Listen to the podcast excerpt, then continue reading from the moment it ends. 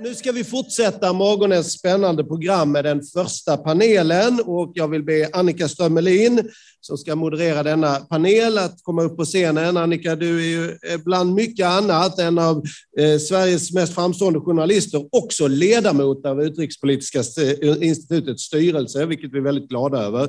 Så jag låter nu dig ta över för att leda, presentera och moderera denna panel med titeln Rysslands invasion av Ukraina, konsekvenser för Sveriges relationer med Östeuropa och Kina. Varsågod Annika, ordet är ditt.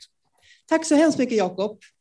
Och ja, eh, det är förstås eh, Rysslands barbariska krig som kastar en skugga över allt just nu. Det skakar om Europa, skakar om världen och förstås eh, sätter fokus på vad det betyder för Sveriges relationer med Östeuropa och dessutom med, med Kina.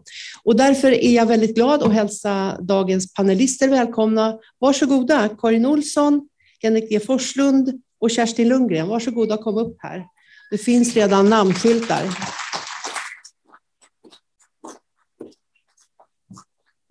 Karin Olsson är kulturchef och biträdande chefredaktör för tidningen Expressen. Kenneth G Forslund är ordförande i utrikesutskottet i Sveriges riksdag där du företräder Socialdemokraterna. Och Kerstin Lundgren är ledamot i utrikesutskottet i Sveriges riksdag där du företräder Centerpartiet. Ni är varmt välkomna alla tre. Tack, Tack så mycket. Ni ska alldeles strax få ordet för en kort inledning. Sen ska vi ha en diskussion och därefter mot slutet blir det möjlighet för er som sitter och lyssnar och ställa frågor eller komma med någon liten kort synpunkt. Och eh, kvart över tio ska vi vara klara. Så jag tycker att vi sätter igång. Ehm, vi kan börja med dig då, Karin. Karin Olsson, varsågod. Ordet går först till dig. Hur svarar du på den här frågan då, komplexa frågan? Vilka konsekvenser får Rysslands brutala krig i Ukraina för Sveriges relationer med Östeuropa och Kina? Ja, den nätta lilla frågan. Eh, jag tror kanske att det finns andra här i rummet som kan svara bättre på den frågan. och Jag skulle vilja börja i en annan ände egentligen. Och det är att jag har jobbat på eh, en av Sveriges största nyhetsredaktioner i snart 15 år. Eh, och upplevt eh, många stora rubriker skrivas. Men ingen har nu haft den särskilda laddning som den 24 februari när vårt team utsänt i Kramatorsk tidigt, tidigt på morgonen kunde rapportera hem att kriget hade börjat. Eh, laddningen på redaktionen den dagen var någonting helt annat. Eh, och den som kan sin presshistoria vet att den då rätt nystartade Expressen 1945 var först med den, eh, den då klassiska löpsedeln med orden fred i Europa.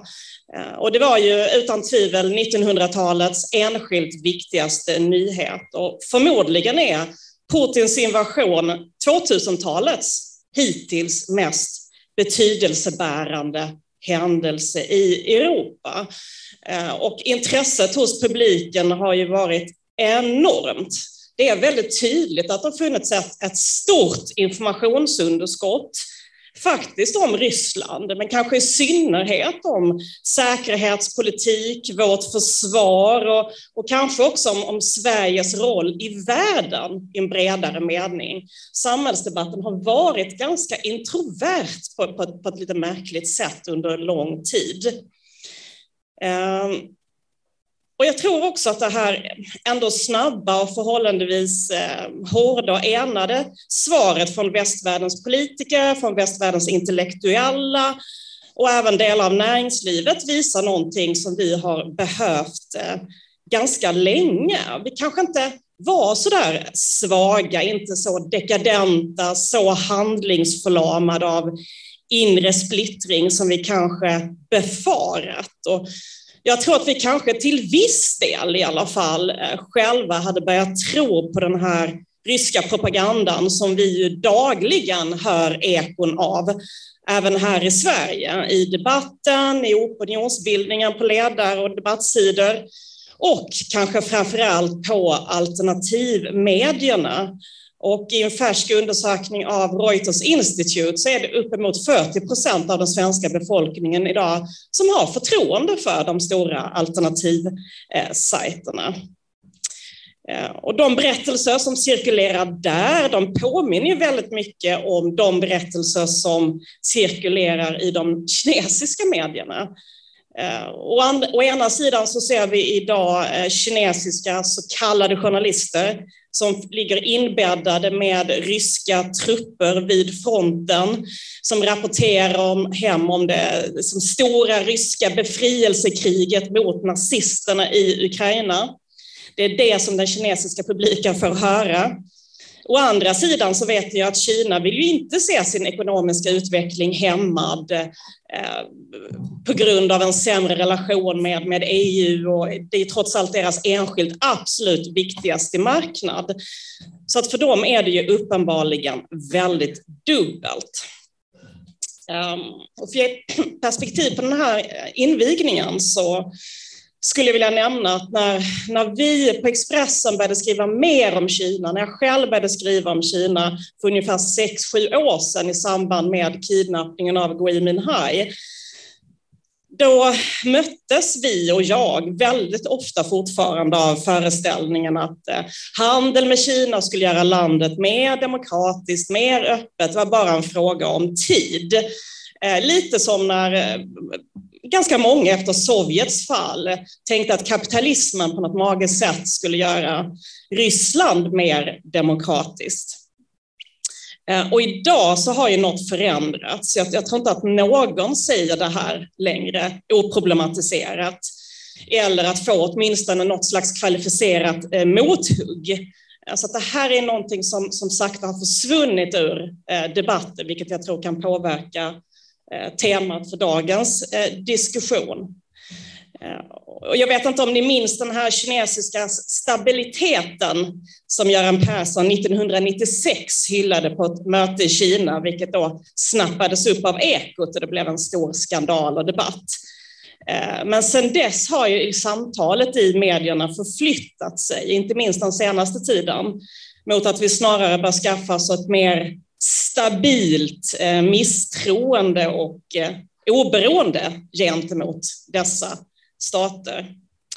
Eh, I fallet Ryssland har ju det redan hänt, men kanske inte lika tydligt gentemot Kina.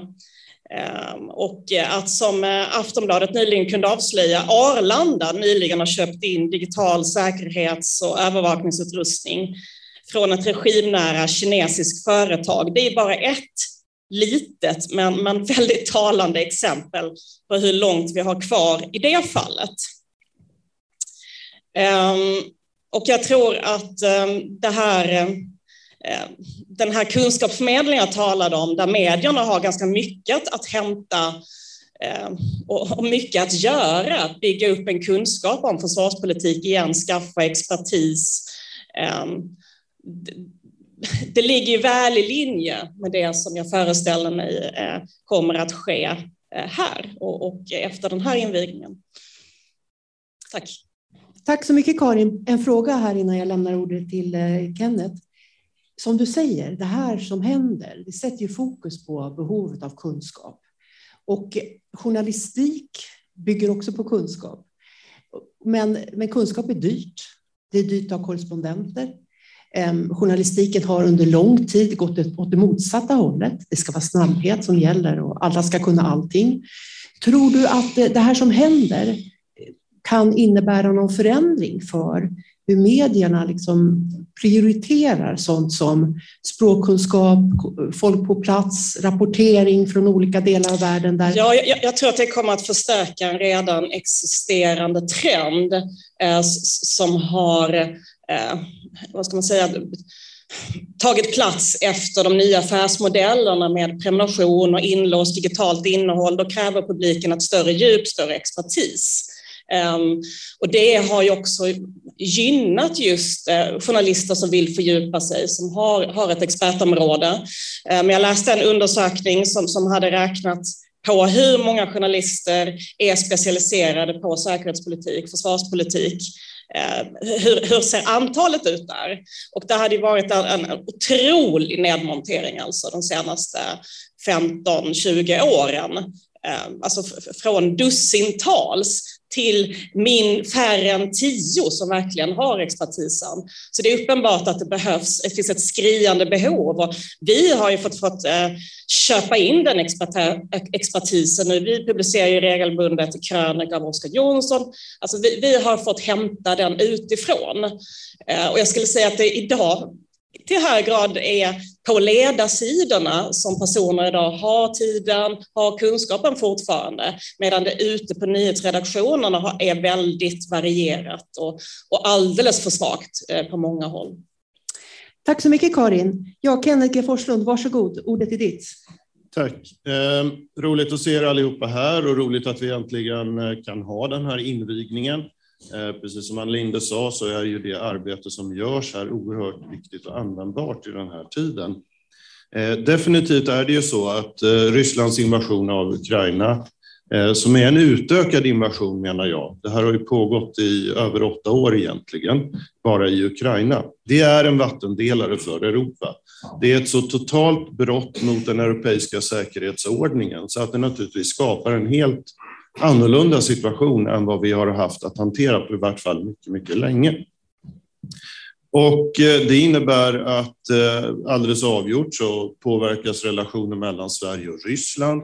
Men det är också så att det ökar eh, behovet och kraven i andra östeuropeiska länder för stöd på olika sätt. Det mest påtagliga det är ju Ukraina som vi till och med har tagit det historiska beslutet i riksdagen att stödja med vapen. Eh, ett unikt beslut. Vi har inte gjort något liknande sedan 1939, det vet ni allihopa. Men eh, det finns ju också andra länder som i Östeuropa känner idag en mycket, mycket stark oro för vad kommer det här att innebära för dem? Och de bokstavligen ropar efter stöd. Och de har ju också sett redan innan vart det här kan barka hän. Så det är inte så att de börjar höra av sig den 24 februari på, på dagen, utan att eh, det var ju långt innan som man räckte ut sina händer ifrån olika länder, från regeringar, från parlament och organisationer och sa att vi är oroliga för vår framtid. Vi ser riskerna eh, som finns för Ukraina, men vi befarar att vi kan vara näst på tur. Och därför så är det viktigt med det beslut som vi har tagit i riksdagen vad det gäller de medlemskapsönskemål då som har framförts från både Ukraina, Georgien och Moldavien när det gäller ett EU-medlemskap. Att vi i total enighet i Sveriges riksdag har kunnat säga och eh, meddela till kommissionen att vi ser positivt på det här. Vi vill att de ska ha det här perspektivet. Samtidigt menar jag att vi måste vara realistiska över tids perspektivet på det. Det är ett långt och mödosamt arbete som ligger framför de här länderna för att förbereda sig och ställa om för att kunna bli EU-medlemmar någon gång i framtiden. Men det är viktigt att också ge människor hopp i denna tid. Och perspektivet av ett möjligt framtida EU-medlemskap, det ger hopp. Och då ska vi också bidra med det, inte enbart med militär utrustning, pengar, matransoner, humanitärt stöd, utan också just det hopp som vi kan ge. För det kanske egentligen för moralen är det allra, allra viktigaste just nu i de här länderna som känner sig oerhört utsatta. Sen finns det också i den här frågan som, som ingången här ett perspektiv av hur påverkade relationerna gentemot Asien? Och där är det ju väldigt påtagligt att Kina kan inte riktigt, riktigt fullt ut bestämma sig vilken fot de ska stå på. För precis som Karin Olsson säger så finns det ju i potten bokstavligen för Kina det starka ekonomiska beroendet som de har av den västeuropeiska ekonomin och av den amerikanska ekonomin. Och då är det inte helt lätt för Kina att göra det de kanske, kan vi ana, helst skulle vilja, nämligen ge fullt stöd till Ryssland. Därför för Kinas del så finns det ju en analog situation med hur de vill kunna agera i sin del av världen. Men de ser nu priset av att göra det i form av de sanktioner som EU, Storbritannien, Norge, USA, Kanada och till och med Schweiz deltar i. Och det är väl just så som jag avslutningsvis vill säga att jag tycker att vi ska svara på den här konflikten. Vårt yttersta svar, det är politiskt, diplomatiskt, ekonomiskt. Och det är de fem hittills sanktionspaket som vi tagit Och jag antar att vi kommer i EU att ta ytterligare sanktionspaket om det här fortsätter. Och det tycks det ju tyvärr göra. Tack. Tack så mycket Kenneth. Du, en fråga till dig bara. Eh, det här ska inte bli en NATO-diskussion, men det är klart att när vi talar om svar på Rysslands krig, så en följd i Sverige är ju den diskussion som nu pågår, framförallt i, i ditt parti som vi ju vet. Ehm, jag skulle bara fråga, vad har du själv tagit ställning där när det gäller frågan om Sverige, om du tycker att Sverige ska ansöka till eh, försvarsalliansen NATO och på vilket sätt skulle det påverka relationerna till länderna i östra Europa? Ja, bara det faktum att vi överhuvudtaget har den här diskussionen inom Socialdemokraterna just nu. Jag menar, vi hade partikongress i november. Det var en kort och enkel diskussion att slå fast att vi fortsatt vill att Sverige inte ska vara med i Nato. Vi har ägnat betydligt längre tid redan åt att diskutera om vi eventuellt ska ändra den ståndpunkten. Själv har jag inte en färdig slutsats. Jag är dessutom en av dem som ska åka runt i landet och, och, driva dialogen i partiorganisationen. Jag tror det vore oklokt för min del att säga någonting redan nu, därför att då ser man bara en stor nej eller ja-skylt framför sig när jag ställer mig inför partimedlemmarna och ska prata om detta och svara på frågor om, om vad det här kan tänkas innebära. Men eh, Rysslands agerande och deras krig i Ukraina har ju skapat den här situationen att vi överhuvudtaget har den här diskussionen. Den hade vi inte i november. Och då var det ändå en pågående upptrappning då. Tack så mycket. Ja, Kerstin Lundgren, eh, varsågod. Ordet är ditt. Tack för det och tack för att eh, vi blev inbjudna och tack för invigningen. Eh, vi var ju också en av de som var med och säkrade att kunskapscentra blev verklighet.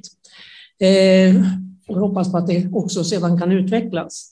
Vi har, om jag tar från min utgångspunkt, så tycker jag att det är ett annat kunskapsområde som är intressant att starta vid. Och det är, V Demokrati i Göteborg.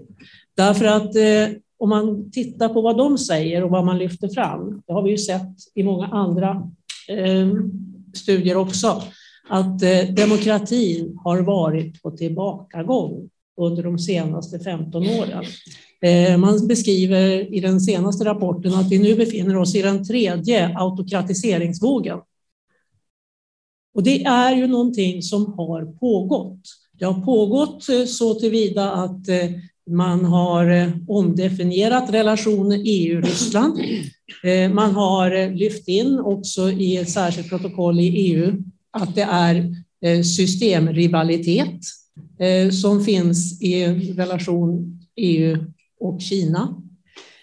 Och det har gått från att vara en, ett hopp om att handel och eh, gemensamma ytor i WTO och gemensamma spelregler ska ge oss en, en eh, bättre gemensam framtid.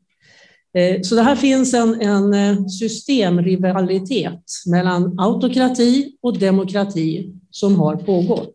Och det har vi också sett i Europa. Om vi tittar bakåt så handlar det ju väldigt mycket om vilken utveckling ska vi ha? Är det den demokratiska vägen som länderna eh, startade och sökte? De blev medlemmar i Europarådet till exempel för att bygga på eh, Europakonventionen om mänskliga rättigheter, demokrati och rättsstat och att man skulle utveckla och ta den vägen. Det var ju lite grann också en bild av att det var första steget för att underlätta för länder som sedan skulle välja att bli, vilja bli medlem i EU. Eh, men vi har ju kunnat se, om man har följt utvecklingen, att den vägen inte har varit riktigt eh, den som har efterfrågats från ledningar som har kommit till. Och vi har kunnat följa utvecklingen i Ryssland, inte minst. Då. Putin upplevs ju vara den som har öppnat dörren för den tredje autokratiseringsvågen eh, väldigt tydligt, stöttad av Xi Jinping naturligtvis. Sen Xi blev ledare för kommunistpartiet i Kina. Eh, men eh, den här bilden ehm, är viktig att se, därför att det handlar ju i grunden om en diskussion. Ska länder få välja sin egen väg? ska man få välja vilka man vill samarbeta med, vilken utrikespolitik man har, eh, vilka vägval man gör, eller ska man inte få göra det? Och det har ju varit en fight som har pågått, allt ifrån eh, orangea revolutioner, sammetsrevolutioner och reaktioner på vad som har hänt eh, under den tiden. Så det har ju varit en form av armbrytning som har pågått i östra Europa särskilt. Eh, men den har spilt över. Jag tycker man har kunnat se de trojanska hästarna i våra system Eh, för att försöka att eh, ifrågasätta, försöka bryta upp, försöka diskutera att ja, men nu jobbar ni med dubbla måttstockar. Och det här är, man använder så att säga den legalistiska diskussionen för att försöka ifrågasätta eller bryta sönder. Så den utvecklingen har pågått. Eh, och den blev ju väldigt tydlig eh, också när Georgien invaderades eh, och ockuperades eh, 2008. Eh, fortsatte naturligtvis då utveckling med, med eh, hanteringen av eh, Ukraina från den ryska sidan som följde med Majdan, alltså den tydliga ukrainska folkets signal. Vi vill välja själva. Vi vill välja vår väg. Den var ju tydlig och synlig under den orangea revolutionen. Den var synlig när man protesterade mot att man inte skulle få gå vidare i relation mot EU med Majdan. Och det, på det följde så att säga den ryska, det ryska svaret.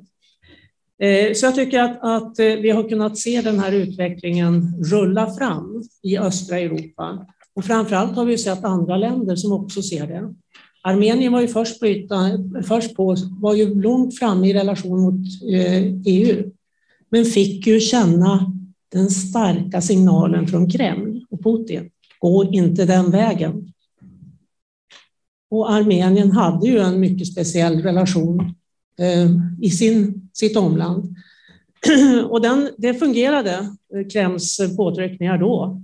Det fungerade inte riktigt då när Kreml försökte eh, med Janukovic 2014-15. Eh, Men man har fortsatt satsa. Nu väljer man då den militära vägen genom att brutalt, aggressivt angripa eh, det man säger är sitt broderfolk, Ukraina, en självständig stat vars gränser man en gång har skrivit under att man Eh, respekterar.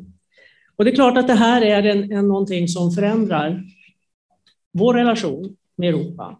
Vi har ju gjort det tydligt att vi är inte neutrala i den här fighten. Vi har tagit ställning för Ukraina. Vi skickar till inte bara diplomatiskt, politiskt och ekonomiskt, utan vi skickar faktiskt också militär, eh, militärt stöd från riksdagens sida, Sveriges sida till Ukraina. Eh, så det är en, en förändrad eh, bild.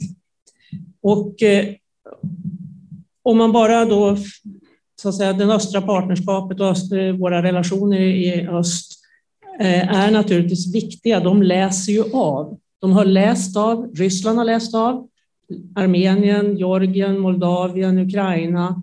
Eh, alla läser av hur vi har reagerat och vi har reagerat för svagt tidigare. Nu läser man av och ser att vi eh, har tagit en, en mer offensiv eh, hållning. Eh, och den är viktig att vi klarar att hålla i. Och det är viktigt att vi klarar att hålla i så att vi också eh, säkrar att Ukraina får en framgång i sin fight för demokrati och för sin eh, rätt att själv få bestämma väg. För är det så att Ukraina inte får bestämma sin väg, sina val, så kommer det också att gälla för andra länder. Och det får en stor påverkan för oss, men också i Asien. Eh, kommer från Taiwan och jag vill med tanke på Kina-diskussionen och Kina-synen bara säga att jag tycker att vi har all anledning att uppgradera vår, eh, våra kontakter och vår utkikspunkt när det gäller Kina-kunskap också eh, från Taipei. För det är en nod i växande när det gäller kompetens och kunskap om Kina eh, som är viktiga att ta vara på. Stanna där. Tack så mycket Kerstin. En fråga där, uppgradera kontakterna, vad, vad menar du? Vad ser du framför dig? Hur skulle det kunna se alltså, ut med Taiwan? Jag tycker att det handlar om att demokratier måste hålla samman. Demokratier måste visa att vi står upp för varandra. Eh, och då handlar det naturligtvis att också visa att vi står upp för, för Taiwan. Eh, men framför allt också att säkra att det här, vi har ju trott och tänkt att handel är vägen för förändring. Men handel ensam är inte vägen till förändring, utan vi måste se eh, hela eh, så att säga, den komplexa Men ser relationen. Nytt och det innebär, innebär att jag tycker att vi inte bara kan ha en business Sweden i Taipei, utan vi måste gå vidare. Vi måste ha en politiskt uppdrag att finnas i Taipei för att verka på en bredare, eh, ett bredare fält.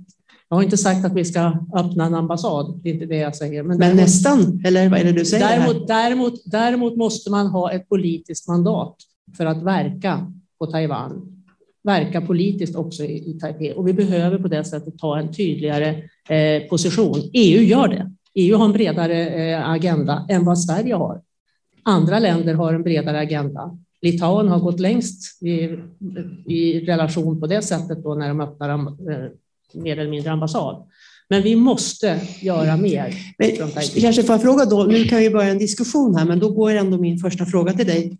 När, om Sverige skulle ta ett sådant steg som Litauen har gjort, och som EU-medlem har vi inte också ett ansvar för hur hela EU-kretsen ser på en sån fråga? Eller tycker du att Sverige ska ta ett sådant beslut på egen hand? Eller? Jag, har inte sagt, jag tycker inte att vi ska ta ett beslut på egen hand att öppna ambassad. Nej. Men däremot House of Sweden, och det kommer vi att debattera senare i riksdagen och fatta beslut om idag.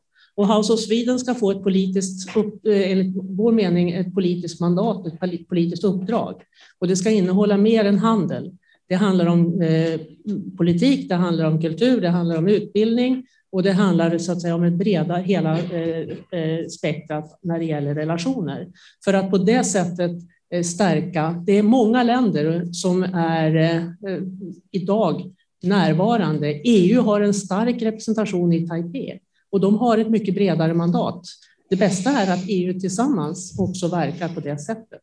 Eh, och jag lyssnade in EUs representant Eh, som hoppades på att Sverige skulle kunna vara en tydligare röst eh, och vara med och delta i den process som finns på Taiwan mm. idag. Mm. Tack så mycket Kerstin. Ja, då går vi över till diskussionen. Karin, varsågod. Du vill ja. säga något här. Det talas ju mycket nu om Taiwan just. Eh, kan samma sak hända där som har hänt i Europa? Flera Kina-kännare som jag har talat med säger att, att, kanske till och med har det som hänt i Ukraina avskräckt Kina från detta. Att försöka invadera en ö, man har väldigt ingen stridserfarenhet och man ser hur väldigt jobbigt det kan bli och vilka tuffa konsekvenser det kan bli. Men det jag ville komma till är att vi bör heller inte glömma Hongkong. Eh, alltså, jag träffade igår en, en liten delegation av eh, demokratiaktivister och politiker från Hongkong. Jag vet att de även var i riksdagen och de reser ju febrilt runt nu i världen, västvärlden och försöker påminna om sin sak. Ehm, och det är nästan som att vi har glömt de här helt otroliga protesterna som var i Hongkong. liksom hundratusentals människor på gatorna dag ut och dag in. Alltså, en helt otrolig folkresning i protest mot det som höll på att hända. Jag träffade eh, en av de här aktivisterna innan den nya säkerhetslagen eh, då tvingades på Hongkong och då vädjade man till så här, gör någonting mot den, liksom, den gula ekonomin, som kallade då. Snälla, gör någonting reagera. Vi, vi ser vår frihet eh, gå om intet. Ni måste reagera. Um, och sen drev eh, Kina genom sin politik och sen har vi glömt bort Hongkong och nu talar vi om, om Taiwan. Uh, jag bara ville påminna om den, den aspekten uh, eftersom den har uh, försvunnit bort från agendan. Ja. Nästan helt. Tack för det Karin. Kenneth, vad säger du om det här förslaget, ett House of Sweden i, i Taiwan? Ska, är det en bra idé tycker du? Nej, och det kommer ju visa sig i debatten senare idag i, i riksdagen att här har vi olika uppfattning då om hur vi ska gå fram. Eh, vi socialdemokrater menar ju att eh, Sverige har gjort ett antal saker för att öka vår närvaro och aktivitet i Taiwan och att, att det eh, räcker just nu i vart fall. Eh, sen tanken på ett House of Sweden, jag tror att den behöver jobbas igenom mera om man ska göra verklighet av den. Sen är det ju en viktig sak som Kerstin Lundgren säger här, att hon, hon är ju ändå tydlig med att det handlar inte om att, att öppna en ambassad. Det är fortfarande så eh, uppfattar jag det i alla fall, som att samtliga partier i Sveriges riksdag står fast vid ett-Kina-politiken och det är ju en politik som man i sig kan ha sina debatter om naturligtvis, huruvida den är, är klok och, och riktig eller inte. Men det är inte det som den här debatten handlar om just nu i vart fall. Kerstin, varsågod. Jag tror att det är viktigt att vi ser över vad vi menar och förtydligar vad vi menar med ett Kina-politik. Därför att eh, det var ju ett resultat av eh, Nixons besök och förändringen av, av representation. Hongkong var ju också en del av det som var ett Kina-politik. Men eh, Kinas agerande i Hongkong visar ju att det var inte ett Kina och två system som var möjliga. Eh, och där har vi skäl, och det hoppas jag att kunskapscentret också ska kunna bistå med, att utveckla eh, politiken för att vi har verkligen anledning att se över vad vi menar. Eh, kineserna är tydliga vad de menar. De pratar om sina principer. Eh, vi pratar om ett Kina-politik. Eh, men eh, vi behöver utveckla vår tolkning av det, därför det är inte den kinesiska modellen som är vår modell. Så vi har olika eh, uttolkning av vad det står för. Och vi har inte glömt Hongkong. Taiwan och, och eh, att stå upp för Taiwan är en del av att också stå upp för Hongkong. För det är täta skott. Eh, paraplydemonstrationerna och solrosdemonstrationerna var väldigt, nära eh, länkade och det samarbete som pågår är viktigt att stötta. Och det kan man göra från Taiwans sida. Eh, Kenneth, jag skulle ändå vilja fråga dig om relationen med Kina. Som Karin Olsson sa i, i sin inledning här så fanns ju den här förhoppningen om att man skulle dra in Kina i världsekonomin Ehm, släppa in, vilket var en bakgrund till att Kina blev medlem i WTO och att eh, handeln skulle göra Kina mer demokratiskt och det ser vi ju att det har inte hänt. Hur ser du, hur ska, vad ska Sverige ha för relationer med det här landet som nu dessutom då är bästa vän med Ryssland som för ett brutalt krig i Europa, även om man kan undra lite grann över hur relationen där ser ut. Hur funderar du på Sveriges relationer med Kina efter det som har hänt? Ja, tanken om att eh, handel och ekonomisk tillväxt med automatik skulle leda till demokratisering, jag tror inte vi ska ge upp den ännu. Eh, det har inte gjort det så här långt. Det har definitivt inte gjort det så fort som vi trodde och hoppades. Det kan vi konstatera. Men samtidigt så har vi varit med om de senaste 40-50 åren så dramatiska samhällsomvälvningar som har kommit väldigt plötsligt utan att vi egentligen tydligt har kunnat förutse dem. Och det gör att jag tror att vi ska inte ge upp hoppet. Men däremot så måste vi inse att det finns motkrafter. Eh, och det är ju i det kinesiska kommunistpartiet och dess ledning i det här fallet. Eh, de har inte en ambition om att demokratisera landet. Det är alldeles tydligt med den nuvarande ledningen. Eh, tidigare så, så hade man kanske en viss eh, läpparnas bekännelse att man någon gång i framtiden skulle göra något sådant. Men man talade om att man var inte, man var inte så utvecklad, man var inte mogen för det, det skulle inte fungera. Och så. Det språkbruket det möter man inte ifrån dagens kinesiska ledare, utan det är ju rakt av, liksom, man tror inte på det demokratiska styrelsesättet som system och, och liksom funktion. Eh, jag tror ju att det är viktigt att vi fortsätter att försöka i alla fall ha en tvåspårspolitik med Kina. Vi har ju eh, kanske i någon mån gett upp den vad det gäller Ryssland i dagsläget. Det har ju inte gått så som vi ville och hoppades.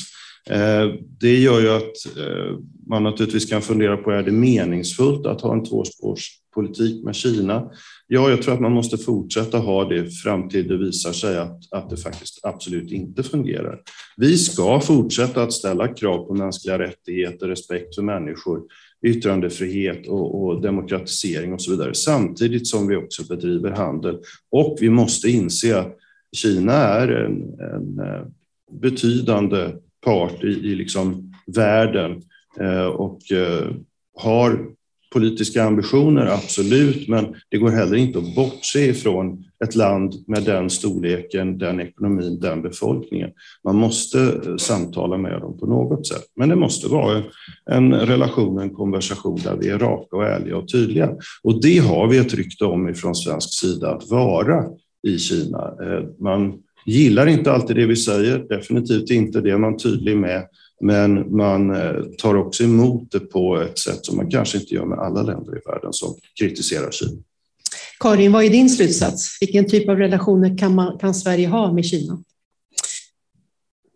Självklart ska man tala med, med Kina, det är klart man ska, måste göra det.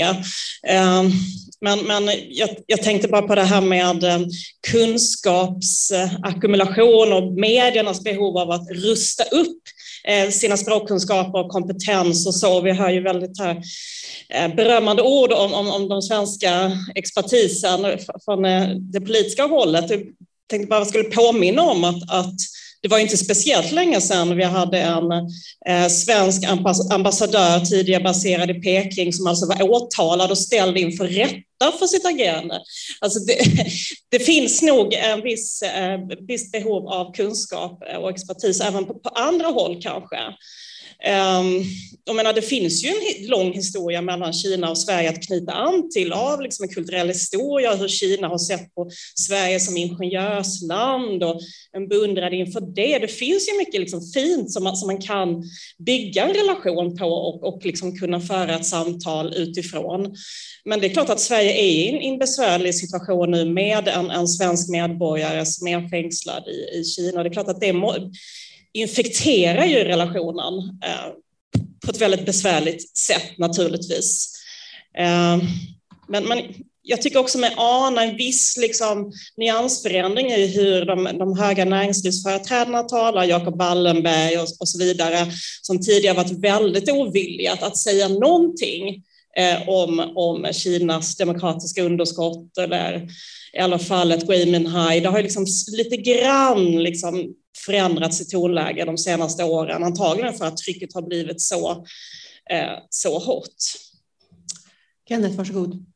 Till det kan ju läggas hur faktiskt Ericsson, ett av Wallenbergsfärens företag, har agerat eh, mot eh, de svenska eh, eh besluten vad det gäller 5G-systemet och i någon mån försökt lite ställa sig på sin konkurrens sida. Eh, och det har naturligtvis att göra med att, att Kina är en viktig marknad traditionellt sett för Ericsson. Man kan se i deras eh, senaste rapporter hur den dock eh, sjunker samtidigt som Ericsson ökar på andra marknader. Så totalt sett har väl Ericsson faktiskt gått vinnande ur det. Kerstin, ja, Jag tror att det finns skäl att se också där. Bilden som jag fick när jag var på Taiwan förra veck eller veckan före påsk var ju tydligt eh, hur kapital lämnar eh, från fastlandet. För riskpremien blir allt högre och eh, näringslivet har lärt sig också av det som hänt i Ryssland och Rysslands krig mot Ukraina. När man ser hur man nu drar sig ur Ryssland Eh, och att det finns en hög riskpremie eh, med det systemet. Eh, och det ser man också i det kinesiska och då är det inte bara så att säga, konflikten handelsmässigt mellan USA och Kina, utan också riskerna som, som ligger bortom. Så jag tror att man kommer att se en, en så att säga, ett annat förhållningssätt i, det, i den delen också.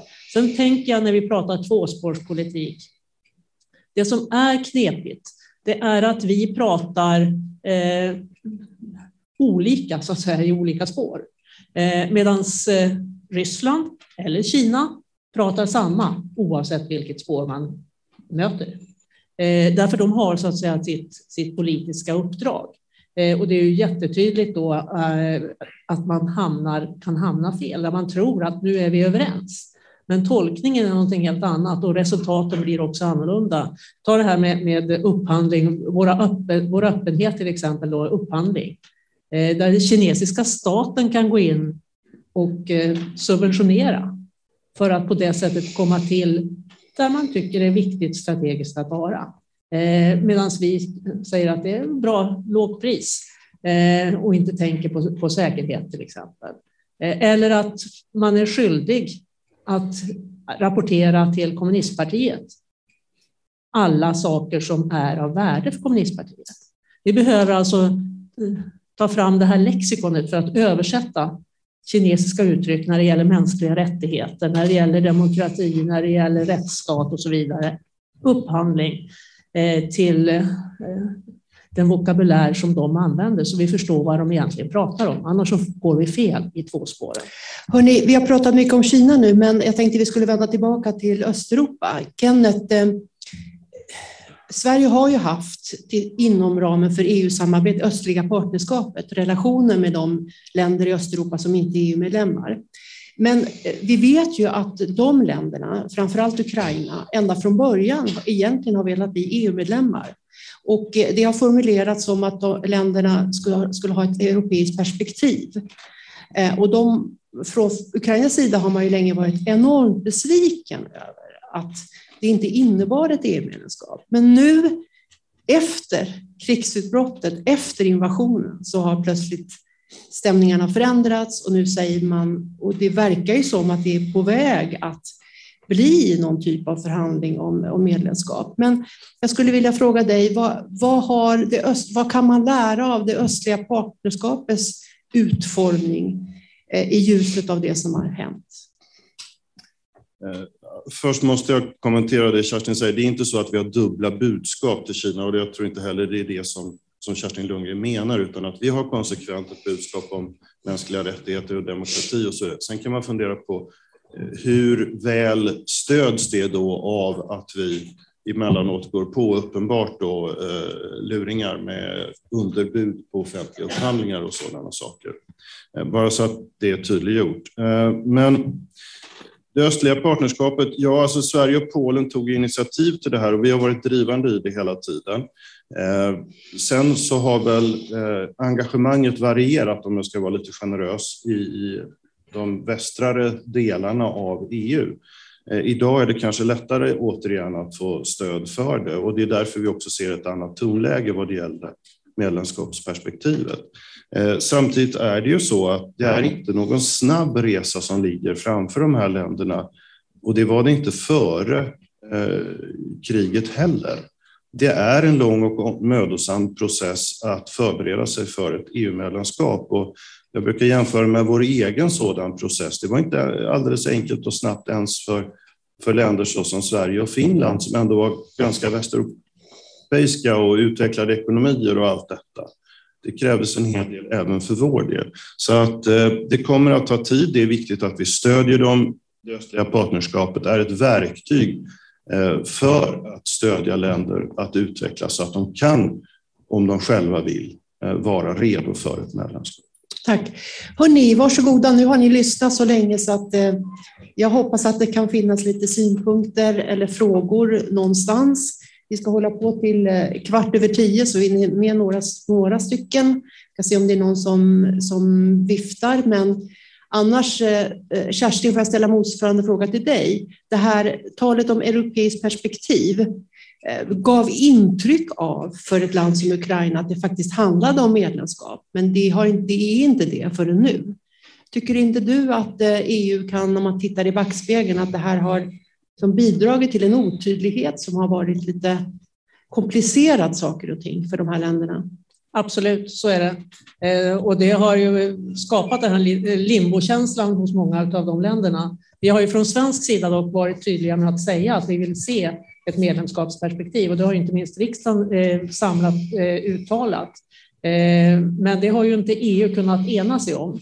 Nu hoppas vi att man kan ena sig om en kandidatstatus och då inte bara för Ukraina utan det är ju också Georgien och Moldavien. Eh, och det skulle sända en viktig signal. Ingen tror att det kommer att gå snabbt, eh, men däremot är det en viktig signal också när vi pratar om återuppbyggnaden i nästa skede. Nu har vi en fråga. Du får gärna presentera dig. Visst har du en mikrofon? Ja, du får gärna presentera dig. Tack. Malin Out, eh, jobbar på Raoul Wallenberg-institutet.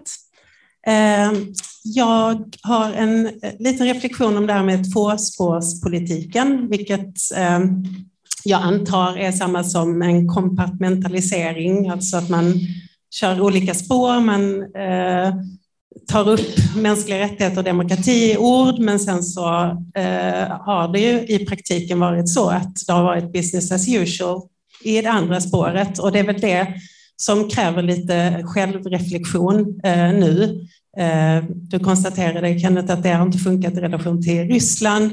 Och jag tror att vi alla ser tecken på att det inte heller funkar i relation till Kina, utan att mänskliga rättigheter och demokrati måste integreras i alla relationer vi har med de här länderna. Det räcker inte att eh, det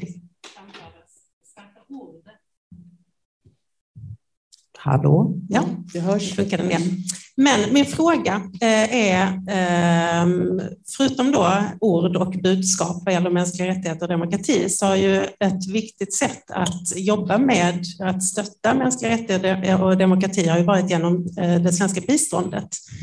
Och nu Eh, häromveckan så beslöt man att eh, skära ner det med 9 miljarder det drabbar eh, framför allt Sveriges eh, stöd för mänskliga rättigheter och demokrati eh, i Asien. Eh, så hur, hur ser ni på det? Eh, att, att vi nu, eh, samtidigt som vi pratar om att det är jätteviktigt att fortsätta stödet vad gäller mänskliga rättigheter och demokrati i Hongkong, Taiwan, Fastlandskina, så skär vi ner i biståndet, vilket då också ta bort möjligheterna för oss att i praktiken stödja demokratiska röster och människorättsaktivister och andra som jobbar med mänskliga rättigheter och demokrati både i Hongkong eh, och i eh, Fastlandskina. Tack för det. Kenneth, vill du svara på den frågan? Ja, alltså det är viktigt att vara klar över att tvåspårspolitiken, det är ju inte enbart så att det är MR i ett spår och handel i det andra, Eh, Eh, det andra spåret är ju bredare än bara handel. Det handlar om institutionell samverkan, exempelvis hur vi förvaltar Östersjön tillsammans, hur man klarar eh, väldigt påtagligt uppe i eh, Arktis, samarbetet mellan Norge och Ryssland vad det gäller sökning och räddning i händelse av, av skeppsolyckor eller oljeolyckor eller annat som kan inträffa där som skulle få förödande konsekvenser om, om det var en oljeolycka. Så att det där arbetet, det måste fungera eller i alla fall försöka att få oss att fungera samtidigt som vi har den kritiska dialogen. Så det är lite bredare än, än bara liksom antingen handel eller MR. Eh, det finns en hel del annat också. Eh, nedskärningarna av biståndet, eh, de som inte har följt den debatten till äventyrs, så är det ju då så att eh, vi kommer att göra avräkningar, eller regeringen gör avräkningar för kostnaderna för flyktingmottagande och just nu då så antas antalet flyktingar öka igen som en effekt av eh, Rysslands krig i Ukraina och det gör då att då får vi göra neddragningar på andra områden inom biståndet. Och för min del så tänker jag att det viktigaste då det är ju att Eh, inte stänga ner saker helt och hållet eh, helst, utan kanske i så fall försöka att dra ner tempot men ändå bibehålla verksamhet så att man sen när eh, flyktingvågen är hanterad kan återta då tempot i det arbetet. Eh, vi kommer att ha anledning i utrikesutskottet att eh, i närtid också diskutera det här med biståndsministern, hur det här verkligen ska gå till. Eh, och sen får vi också se vad som blir slutresultatet, hur stora avräkningar det verkligen blir när året är slut. Det kanske inte blir så stora som, som det just nu har beräknats, helt enkelt för att vi ser att flyktingströmmen är mindre än vad vi kanske har byggt beräkningarna på. Kerstin, varsågod. Ja, från vår sida så ser vi fram emot att få en information eh, från eh, biståndsministern i utskottet.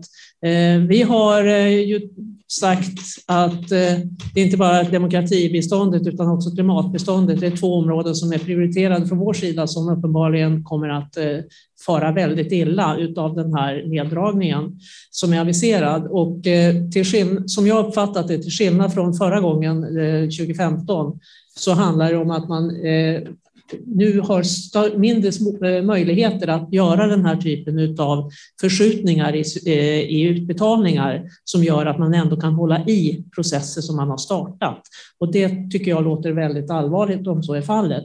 Vi har sagt att vi eh, accepterade ju upp till 8 procent Eh, som, som avräkningsram. Över det är vi inte beredda att gå från vår sida. Nu är det här ett regeringsbeslut, men det är vår hållning. Eh, vi kommer att granska kritiskt och vi kommer inte från vår sida att, att eh, eh acceptera över den 8 nivå som fastlades och som riksdagen accepterade, om än motvilligt, 2015. Karin? Ja, jag har inga starka åsikter om just de här prioriteringarna i biståndspolitiken och det, det är möjligt att de är nödvändiga, men på ett generellt plan eh, så tror jag att de här, den här hårdheten i opinionen som vi ser nu eh, människor som tycker att nej, det ska inte få gå några pengar alls till de här länderna och vi ska stoppa utbytesstudenter från Ryssland och så vidare. och så vidare. Jag tror att de, de tendenserna är väldigt olyckliga och jag tror att man ska försöka trycka tillbaka dem och, och istället försöka påminna om vikten av att eh, eh, på vissa plan stärka utbyte och, och, och kontakt människor emellan eh, och, och fortsätta med stöd till till demokratiska krafter och andra krafter som verkar för öppenhet. Så det tror jag är väldigt viktigt i som redaktör och som skribent själv att försöka motverka den där hårdheten. Um, och sen just vad gäller utbyten och sådär, ibland har det funnits en ovarsamhet uh, i detta. Vi tänker på de här Konfuciusinstituten till exempel i Sverige, um, som kanske inte var så uh, uh, omdömesgilla. Och där har man sett en successiv avveckling nu och det är klart att, man, att, att utbyten ska ske med en eftertanke och vilka krafter är det man stöder och släpper in och så vidare. Men, men i grunden så tror jag det är otroligt viktigt att, att fortsätta kontakten med de här länderna.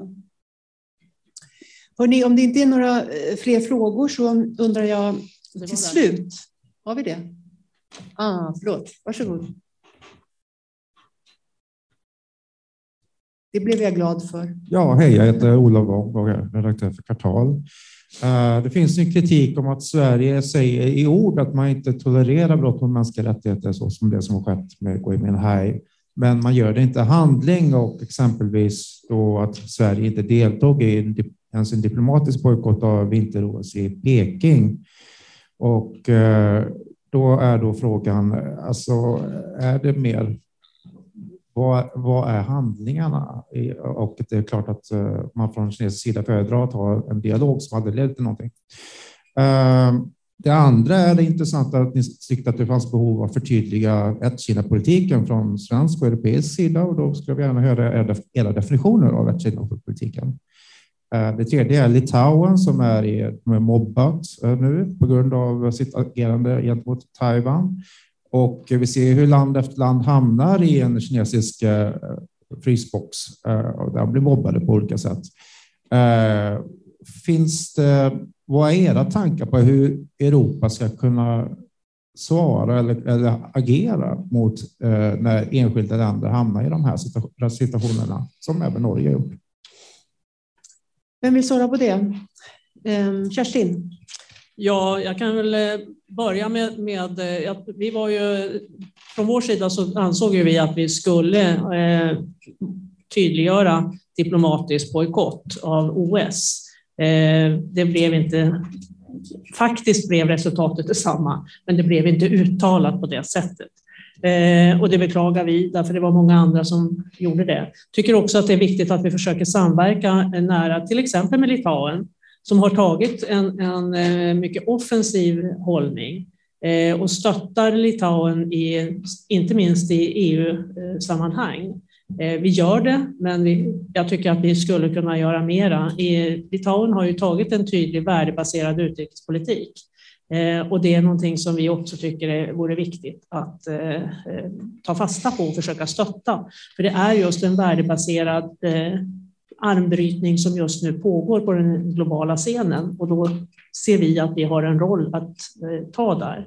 Eh, när det gäller ett Kina så tycker jag att, att eh, vi måste, eh, jag är inte framme vid slutsats, men jag ser gärna en debatt. Och att vi får en, en, en dialog kring vad det står för och hur vi former, eh, formerar vår hållning, också kopplat till EU. För EU behöver också eh, positionera sig där. Vi försöker ju ofta, och det var ju också riksdagens slutsats, att vi ska samverka och eh, arbeta eh, på EU-nivå när det gäller Kina-relationen.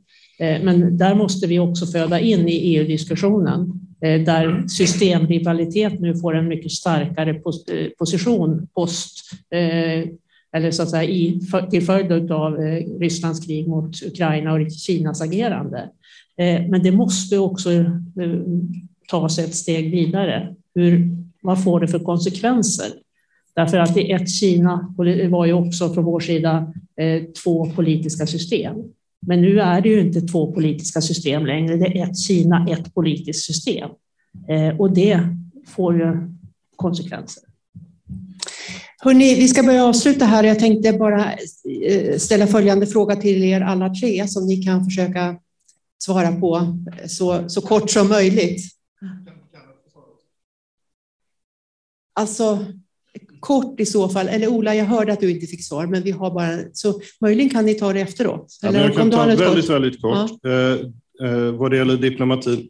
Eh, för Sveriges del så var det, och för regeringens del så var det avgörande om det fanns ett EU-gemensamt agerande eller inte och det fanns det inte och därför blev det inte någonting.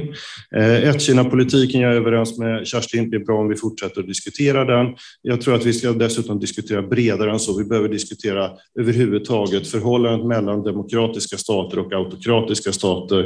Eh, här finns viktiga vattendelare att ta ställning till. Jag har ställt upp personligen för Litauens rätt att välja sin väg i utrikes och säkerhetspolitiken, tagit tydlig ställning för det och också fått väldigt skarp kritik på uppdrag av Peking från den tidigare kinesiska ambassadören eh, kring detta. Då går min fråga också, du får börja Kenneth, för att det vi har diskuterat här idag eh, mot bakgrund av eh, Rysslands eh, brutala krig är ju att den europeiska säkerhetsordningen är slagen i spillror.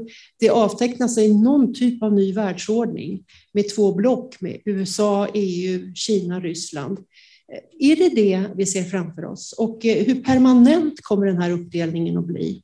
Kenneth, hur, hur ser du på hur världsordningen väljs om för närvarande? Jag ser det som att det är en världsordning som eh, nu dras mellan det demokratiska och det auktoritära. Det var det innan också, men nu har det väldigt tydligt ställts på sin spets.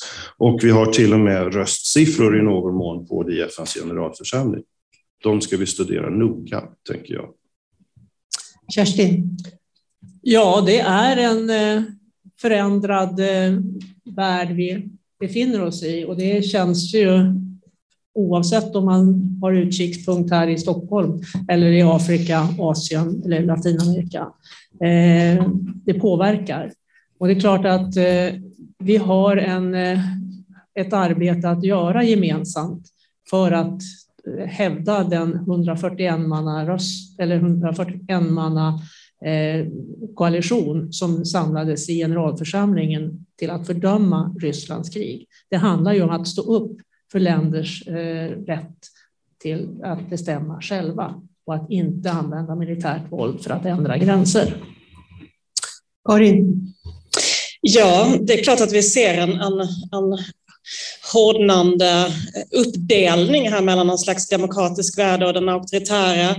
Eh, och eh, vi ser ju hur debatten helt har vänt i Sverige gällande NATO-medlemskap. Plötsligt så verkar det som att vi ska bli en del av någon slags västlig militärallians. Jag menar, det, det är ju känns ju nästan overkligt alltså, att, att detta händer. Eh, det visar ju hur, hur starkt eh, nu alla tvingas på något sätt att bestämma sig vilken del av världen vill vi vara del av, vilken sida står vi på? Och det är tydligt att samtalet om hur man ska närma sig auktoritära stater inte kan föras längre på något sorglöst sätt, att det här löser sig så småningom, vi kör på, eh, ja, de håller på, de säger att de vill återupprätta sitt imperium, men det vill de nog inte egentligen.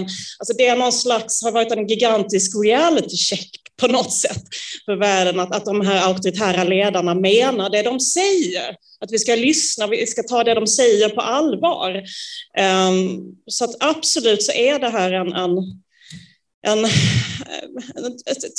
en tydlig uppdelning av världen som vi behöver förhålla oss till. Och det, som, det svåra är ju då de här inre spänningarna som vi ser i EU med länder som, som då under lång tid har nonchalerat EU-rätten och inte ställt upp på ehm, eh, e um, EUs värderingar, men som nu tar viss ställning mot Ryssland åtminstone.